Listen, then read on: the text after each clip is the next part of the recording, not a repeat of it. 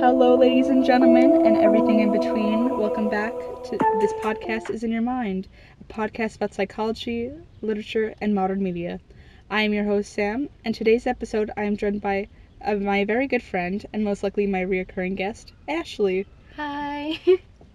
So, today we're going to be talking about RWBY and the main four characters of RWBY, and how each character has dealt with their PTSD after the fall of Beacon.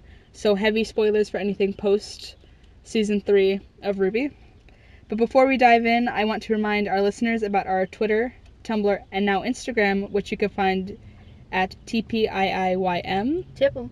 which is the abbreviated version of this podcast. so let's just jump right into it. So, uh, we're gonna go in order of each character based on the show's name. So, R, let's go with Ruby Rose. So, Ashley, have any opening statements? Well, that there's a lot to go on with her because she is the main character and she has probably dealt with not maybe the most, but one of the most traumatic events in her life. Well, or just traumatic events in all. when it came to the fall of Beacon, I think she was one of the people who witnessed the most, next to Blake. Yeah. Blake, Blake slash Yang, but uh, Ruby had before when Beacon first started to really fall, she saw the death of Penny. Yeah. She witnessed the death of Pyrrha, and then she saw the whole school collapse, and she basically saw the death of her sister's soul Yeah. because when we see at towards the end of the volume three finale, she goes into her sister and Yang's just broken on that bed with her Yeah. missing arm, and she looks for once in Ruby's life she seems to be lost. Well, not once. Yeah. She's been lost throughout the first three seasons, but this is the first time we see her kind of like really, really unsure of her next step. So she goes to Yang, who seems to have the answer for everything Yeah. and her sister's like i don't know like she kind of says go on without me and ruby's like well what about her and she's and yang just pushes her away Yeah, especially since Ruby has kind of followed Yang in almost every step of life. So not having her to kind of either by, be by her side or kind of lead her towards where she's supposed to be, she's very, very lost. She does not know what And- to do, and that's traumatic to her because she's and this is not the sister that she knows. No, her the, her, her sister has always been upbeat and spunky and her sister is just not not emotionally responding. Yeah, like she's no longer like the bright yellow. that yeah that her whole character's kind of about. She's no longer the the girl that cracks the puns every single second. yeah it's the, the, like what what she's witnessing like i said is like the death of her sister which is also it, it's traumatic for someone who she's grown up with her entire life and who's always been like her rock for just someone to Sorry, just moving this. I don't want it to fall. for just this person to collapse yeah. is devastating to her Yeah. and well so going on from season three i think one of the real kind of insights that we see into ruby's own emotions is when she's sleep it's the scene in volume four she's sleeping and then she hears the voices and then she wakes up and she hears Pyrrha's voice she walks into the forest and she sees Jaune practicing with the video of Pyrrha Yeah. and we see her kind of look visually upset which isn't something that we see often from her Yeah. for because for the most part she's she's kind of taken on with the rest of Team JNPR the role of Yang, where she's like always the one pushing people forward and like no we got to keep doing this we got to keep going everything's gonna be fine. Yeah. But so with with I think her coping mechanism is mostly is repression of her own emotions Yeah. and trying to be that support for everyone else.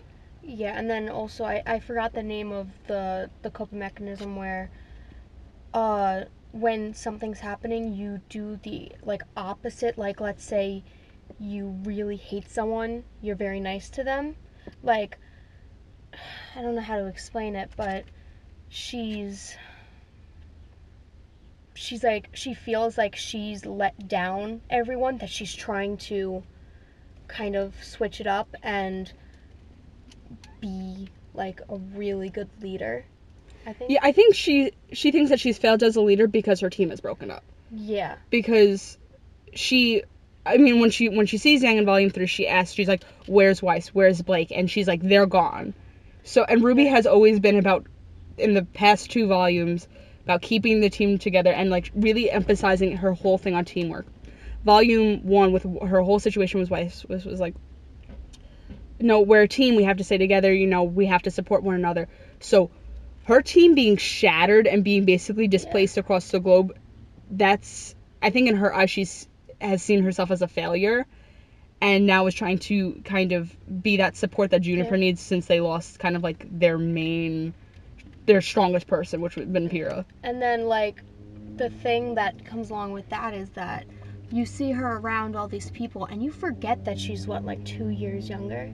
She's younger than all of them. Yeah, like That's what people start to kind of forget like they they look at her they're like, "Oh yeah, she's like she's innocent, she's naive." Like that's like her whole thing.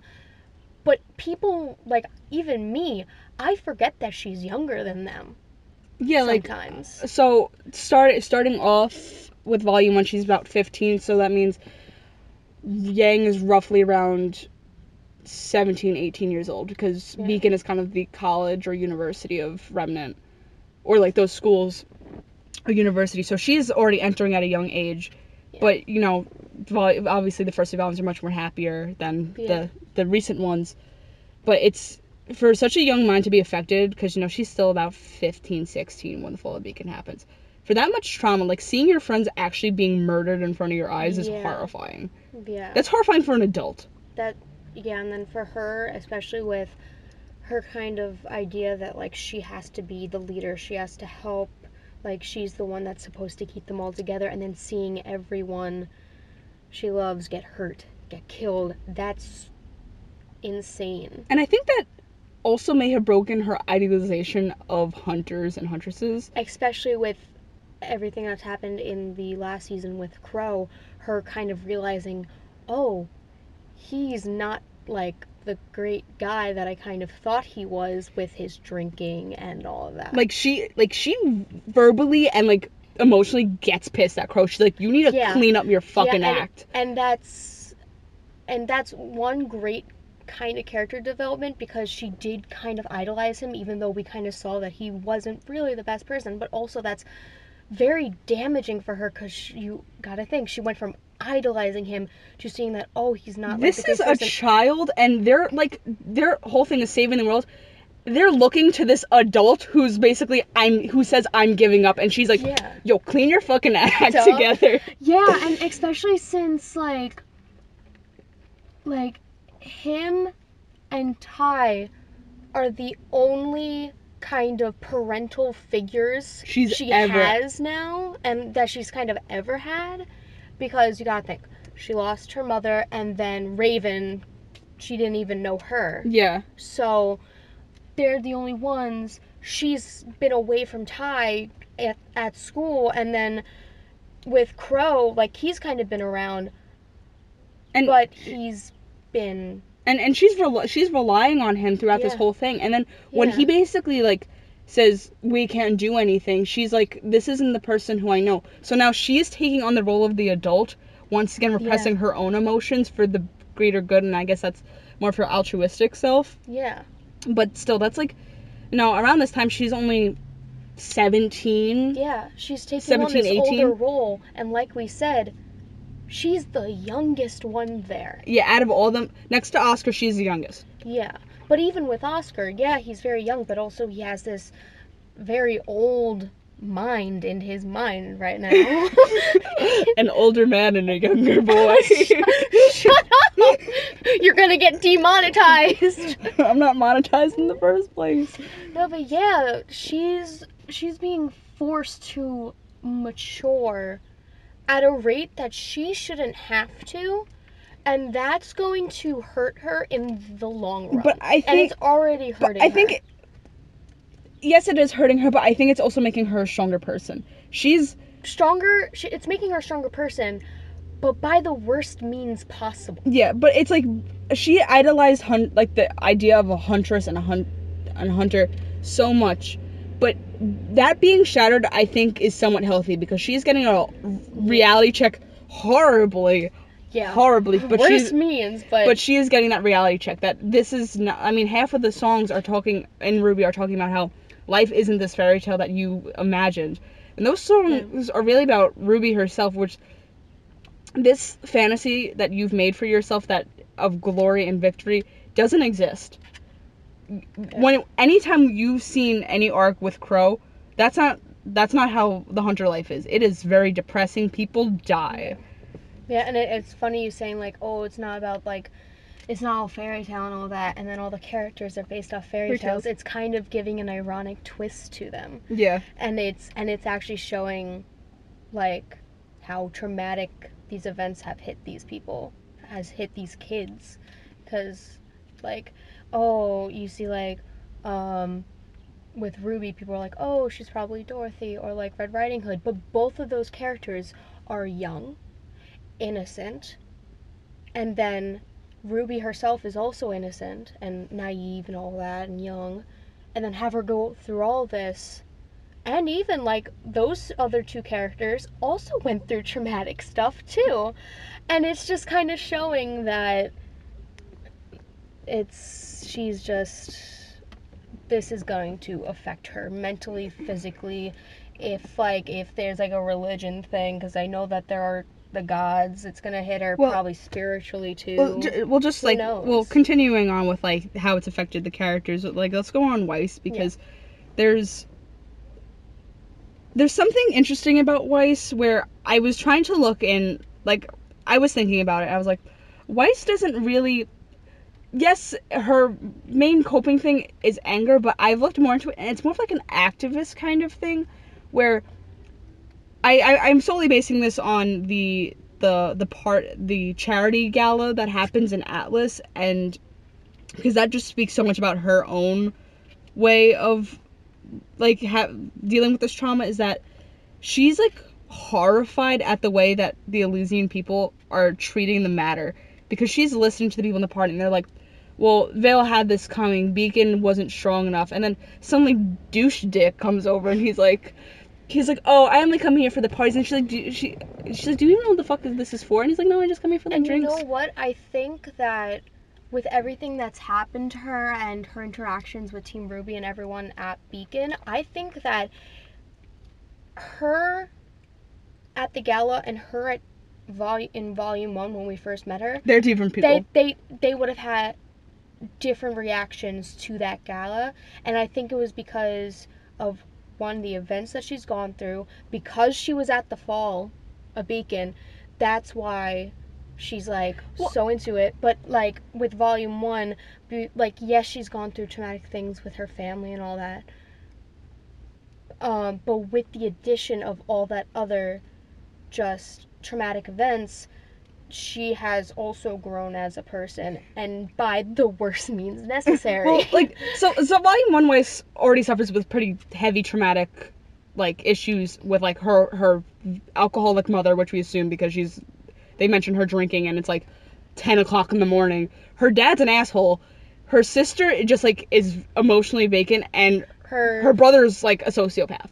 yeah, he's um he's always like, oh, I'm gonna be the heir. Yeah, heir like something. Whitley's like a little piece of shit. yeah, so Wei- volume one Weiss comes in being only knowing what she knows and it's a very protect myself attitude. very secluded, isolated. she, like she and, and and if you a lot of stuff for ruby is in the songs of the soundtracks and a lot of Weiss's songs talks about being isolated in oneself for protection so ice ice Weiss withdraws into herself for her own means so when she finally is able to open up to Team Ruby, she becomes a whole new person. She realizes Yeah. that there are people that you could trust and and you won't be hurt by. So when she's thrown back into Atlas, she kind of has to go back into that isolated self because she can't trust anybody in her family. yeah, because they've they have not shown her anything to Like, even trust she- them at all. She slightly opens up to Whitley, and he basically throws that in her face and is like, and he, But then also, Whitley did kind of.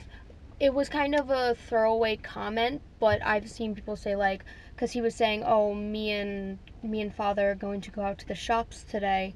People took that as, "Oh, he's like, saying that oh dad loves me more but uh, people were actually thinking that whitley was telling her like hey dad's gonna be out of the house Mm. so so who knows if uh, weiss does like have some like affection coming from her brother but in like the w- weirdest way possible of like backhanded Well, the- affection But the same thing with like Winter. Like she, yeah like Winter gets off the plane, calls her sister a boob, and hits her. it, it's uh, Weiss needs to get away from her family. well, that, that, that's what I'm saying. Like, so like when Weiss learns that like there are people who will genuinely care for her, and not in this Yeah. weird, like not in this weird way that her siblings yeah, treat weird her. Weird, backhanded, like you you don't know, and that could also that could also uh, contribute to her like just trauma with it, to where she comes to school and she meets this girl that is just nonstop wanting to be her friend and give her like affection, friendship, and all that, and she's not used to that at all. Yeah, it's like she she's used to being like secluded and like that hard and like practically like used because you've got to think in atlas she's like practically royalty yeah. to where so many people would probably try to date her She be well, friends with her just because That's why she doesn't trust Jaune. She she's like pe- she openly says this. She's like people have only wanted to like be be, friends with be with me because of my family. that's that's what she was trying to get with pyrrha because pyrrha also kind of had that because she was like the well-known like athlete So I guess like why like that's why Weiss like try to befriend Pyrrha because she's like well we're in the same Yeah. boat. yeah the way that she made it sound was like she was just trying to Like use her. use her for her advantage, but Which I'm from sure- what we've learned now because of her family, she was probably just trying to find someone Who's like who To- had a who- situation who was like her so that she didn't feel alone anymore. well, that or she may have been using Pyrrha because that's all she grew up with was being was like use Being people to your advantage. Yeah, if if there's like if you don't take advantage of someone, they're gonna take, Take advantage of you. So speaking of taking being taken advantage, let's go back to Blake, who Oh my has possibly some of the worst emotional trauma prior to coming to Beacon, and that shit is thrown back into the like back into her Yeah. present. just one her coming from a race that has been discriminated against been put into practically slavery in the past she one already comes and then she comes from the the continent where all these uh People are all basically these people together and are secluded from everyone. And yes it seems like they wanted to be away from them but also it just it segregates them even more the human segregate them. They put them on this Yeah. continent and they go had fun, have fun. Yeah, it's like, hey, like we're giving this to you when really it was like get away from us. Yeah. So she's already So she's already faced like racism and discrimination. Nation So then she becomes part of this activist group, which her family runs. ones. her family steps down so and she's put in this weird situation of do i side with my family or do i side with this Yeah. the new leader's ideals so she decides that her parents are like you know she doesn't understand why her parents are backing down. She's like no i'm going to stay strong for our people. Yeah. and then she gets manipulated by stupid goat man. Shut up. That's all there no, so yeah, Adam just takes her just kind of her passion her and uses passion it and her I, think don't what- I- word. her love like her her passion her determination her love And her kind of fear too. and her fear uses it for his own desires of just like pure evil. Yeah. And Like- then when she tries to get away from him, he keeps trying to get her back. So, what like vo- like volume one, like we see is likewise a secluded person because of her past. Once we get to know her past, we understand why this person is secluded and stays away from everyone, because she believes people who come near her are gonna are destined to get hurt, and she's like forced herself into this mindset. So likewise, at the end of volume one, we see her being able to open up to Team Ruby. That continues continues into volume two and three, and then volume three, she slams that door shut again because Adam comes back, almost kills Yang, Yeah. and she blames herself for it. She blames she blames herself and then instead of like going to Yang and trying to help her, she runs because that's all she's ever known. So she runs She runs back to where she believes. Is like she- s- not safe for her necessarily, safe for Yang, safe for all of her friends that she's ever met. Like, and when Sun follows her on the boat, she's like, "What are you doing here? You're gonna get hurt." Like, Yeah. she doesn't. I don't want to say she doesn't connect the dots that Adam's the problem, not her, but she almost like blame. She blames herself. It's like she knows that Adam's the problem, but she believes that because she was with Adam, because she was helping him, and that with all of that, she believes that yes, he's the problem, but she made the problem. Mm. Yeah. Like, I- I'm just trying to figure out how to bounce off that because that's a really good point. Thank you. like she like she fears Adam, so she's trying not to spread that fear to her friends and to the people who she cares about. And Sun She's trying to draw the line of fire away from them. and Sun tells her in was it volume was it I volume don't remember the volumes. Volume four? I think it was volume four. I don't remember. It's volume four or five. He's like, you need to stop pushing people away. And then he says, especially Yang, who's done nothing but care for you. He's Yeah. like, people like me and Yang, because those are the people who have been the most supportive for her. He's like, you need to stop pushing us away because you're not only hurting yourself, you're hurting those people. And like, she's like, I don't want. She's like, I don't mean. She's like, she's kind of like, what do you mean I'm hurting these people? He's like, you think you're helping them, but you're hurting them. And the he's like, you're protecting them physically, yeah, kinda Yeah. But you're hurting them emotionally. He's like, stop pushing people away who care about you and are willing to help you. Yeah, and like with Yang, um, like when she got hurt and Blake ran, that's kind of what kind of spiraled her into the isolation that she had. If Blake had stayed and just kind of talked to her and helped her and all that, I believe that both of them would have come out of that situation a lot better because they both kind of ran Well, and Yang ran home, Blake ran home. yeah, well, in volume six, like, it's still like an ongoing issue with them until the end of the volume because Blake says to her, she's like, I'm gonna protect you, and like Yang's like, you don't need to protect me, and she's like, Yeah. she's like, "Uh, w- like, stop trying to like put yourself in the situation. And then at the end, they kind of decide that they're gonna support each other. It's not gonna be this one-sided thing, which like Blake Yeah. I think Yang gets mad at Blake because she's trying to make it a one-sided situation. She's trying to put all like the weight on her, and Yang's Yeah. like, "I'm willing to share it. Stop yeah, doing like, it." She's trying to tell her that her sacrificing herself is not going to be a win. Yeah, Like it's they're not going to win by her practically killing herself. yeah. I'm like, and Yang's tired of it, which I get it. I've been friends with people who just emotionally drain you because like they keep hurt like they keep emotionally hurting themselves and they emotionally hurt me i'm like can you like not can you stop like Yeah. i like i want to help you so it's emotionally draining for yang and i get it and Yeah. yang, yang just keeps pushing herself she's like i want to stay with you and she does and blake Yeah. realizes kind of snaps out of it it's like no like i'm gonna stay with yeah, you the point of a friendship is to help each other emotionally, physically, spiritually, whatever you need. That's the point of a friendship.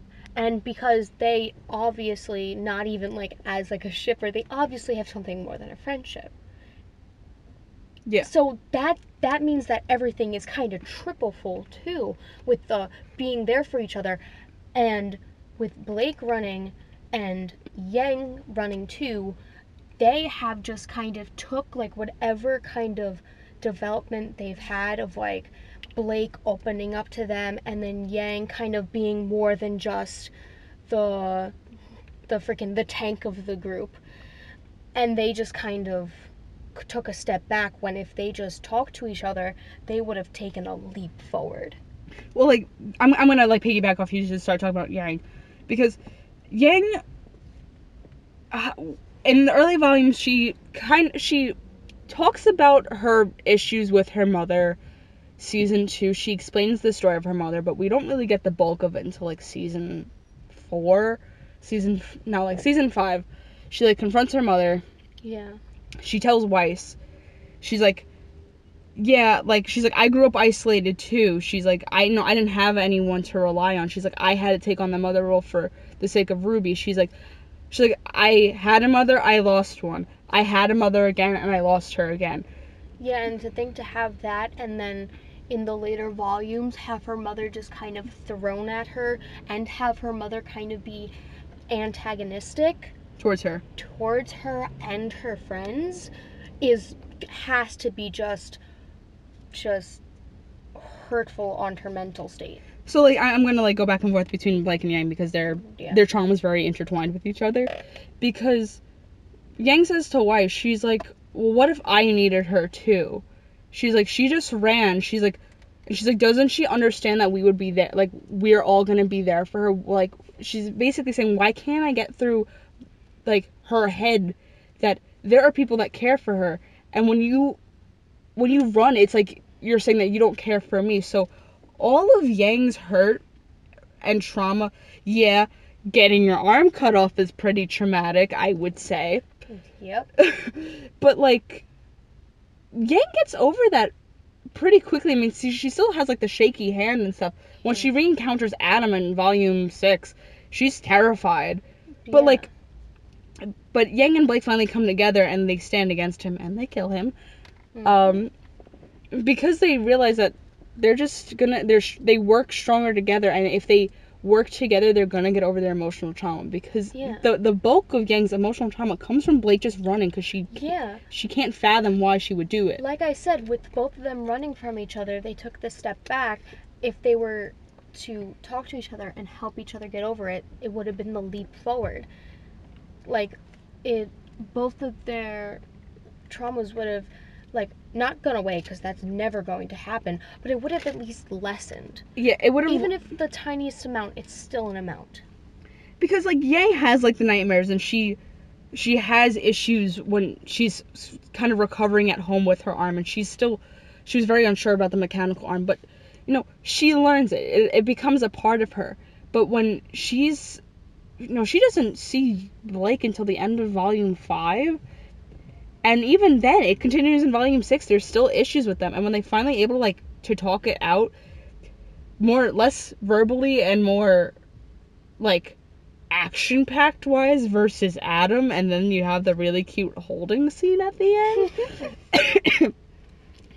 I mean, just like the entirety of like Yang's issue is she's pissed at Blake. I would get that too. I would be that too. It's Yeah. it's kind of like a breakup. Like, yo, I I emotionally supported you for how long, and then you're just gonna dip on me because Yeah. like and I, you know Yang said openly says that she feels betrayed. Like you betrayed me. Like you betrayed all this time and like effort and I thought we were getting we were getting somewhere. And then like what what was it all for? Step back, leap ahead, leap forward. Leap forward. boo Boom, drop the mic. yeah it's it's really easy just to tie Yang and Blake together and I think with that we could wrap up. Yeah, just as like a closing thing, all four of them have had similar yet completely different events in their life that have traumatized them beyond belief more than ki- kids at their age should have because they're still kids even if they're like around 18 they're still very young. I mean we're around their age and I haven't got my arm cut off yeah it's like like we think that some of the stuff that we've gone through is pretty like- bad It's pretty bad, but like to think of it in their context, it's I don't know how I would have survived if I had gone through what they had gone through. But like, it, it, there's like a beautiful message in RWBY where like they're all able to pick themselves up at the end of the day, and just keep moving forward, yeah. as Matu would say. Yeah. Keep moving. Yeah. Which like that that's like the whole message of the show is like you just gotta like no matter what hits you down, no matter who, no matter what, no matter what you're feeling, you just gotta at the end of the day just pick yourself up and just keep keep walking. And if you can't pick yourself up on your own, you'll have s- People. people, someone at to help you get up and help you take that first step again. Yeah. So I think that was a really nice note to end it on. Yeah. So thank you everyone for joining us this evening, afternoon, commute, whatever. um, I hope you have a splendid day or night wherever you are, and please don't forget to follow us on Twitter, Tumblr, and Instagram for updates about the podcast.